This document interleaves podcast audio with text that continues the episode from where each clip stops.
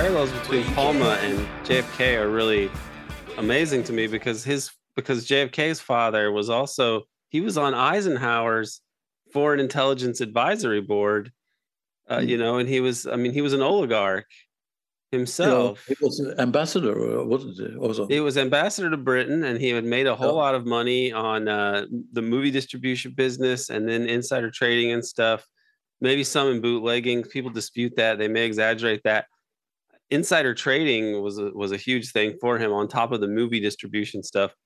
But he was uh, the point is he was a he was a property a man of great property and wealth, and was connected to that establishment. Uh, what's how does that tell, say more about Olaf Palme's background and how, you know, he was this somewhat aristocratic figure, but he became he came to embody more of democratic Sweden eventually over time. Yeah, no, I think his trip he was going to he was in United States, which he was uh, in certain respect impressed by, but also he saw the poverty in United States and he was in India and saw the poverty in India. And I think uh, these trips were important for him to lean more to the left, so to speak. And and he he was uh, he was working as a young man in around 1950 in uh, for the intelligence service and uh, and then he was uh, recruited by the Prime Minister Tage Erlander as his uh, as his uh, closest advisor, actually.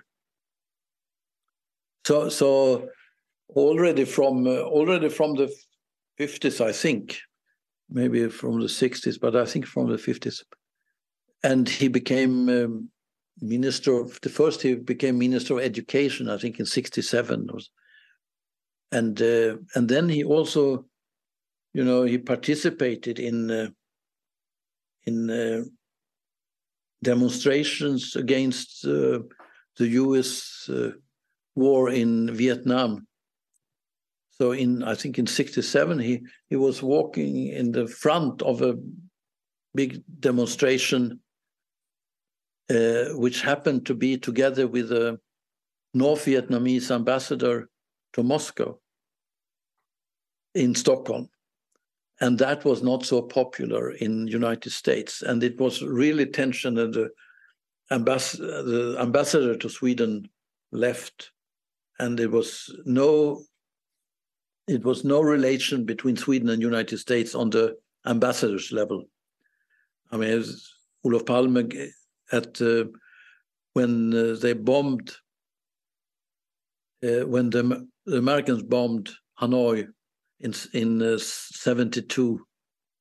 Olof Palme made a speech that was made created a lot of fuss in United States because he compared the bombing of Hanoi with uh, the killing in in uh, Nazi camps and uh, with uh, Guernica in Spain and and Katyn and so on. So it was a he was it it became uh,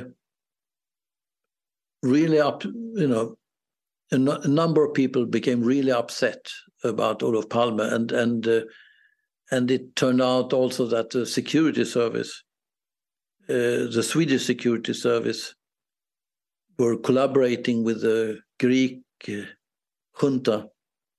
And uh, so while social democrats in in Greece were, you know, hiding and uh, trying to trying to do some opposition work against the military junta, then uh, uh, the Swedish security service gave the telephone books from the refugees, the Greek refugees in Sweden, to the Germans who late who then gave it to the to the Greek junta, and the same in uh, Chile or Argentina and so on. I mean, it was a uh, then the S- Swedish security service gave uh, names to CIA who gave it to the to the junta in Chile, and that was um, it was one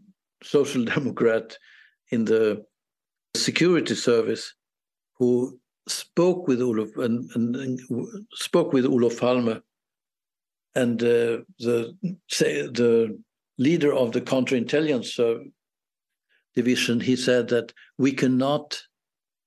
I could not put down, you know, the real information on Olof Palme because we had a, a, a traitor who went directly to, to Olof Palme he, he informed Olof Palme about uh, the, you know about uh, uh, what the security service wrote about Olof Palme and about uh, uh, the collaboration with uh, other countries. And and and he this guy was called Olof Fronstedt he referred to the person who informed him about Olof Palme was James Jesus Angleton.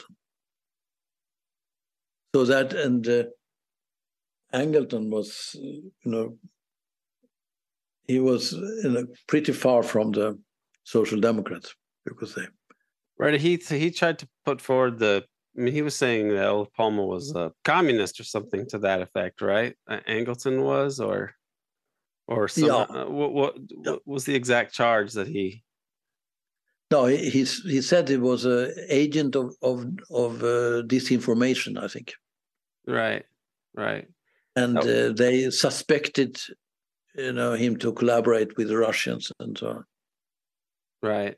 Now there was a wasn't there a sca- there was a big scandal wasn't there a Swedish version of Watergate almost that was before the Palme assassination um was what was was Palme involved in that, or am I misremembering that? There was some kind of scandal in that preceded that, and maybe it was that intelligent secret IB that you were talking about that they weren't yeah. supposed to have.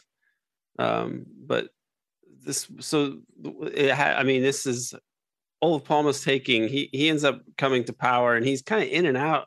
Like he's prime minister, and then he's not for a while. Am I am I right about that? Like how yeah, did... Um, no, he he was prime minister from '69 to '76, and then he lost to the Farmers' Party, primarily because of a, a uh, referendum on the the nu- nuclear energy.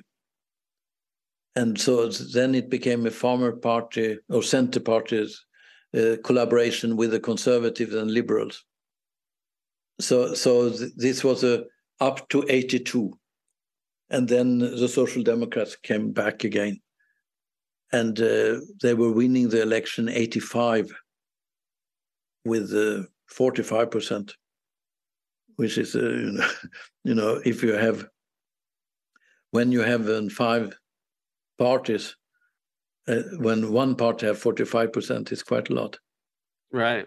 Yeah. And uh, the communist party had uh, maybe five six uh, percent something like that.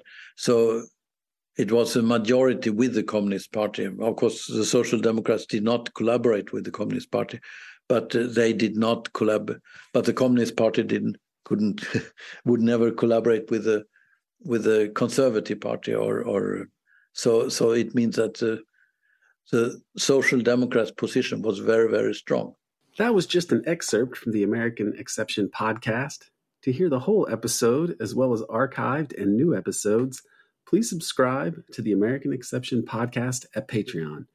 There's a link in the show notes, or you can just go to patreon.com slash American Exception.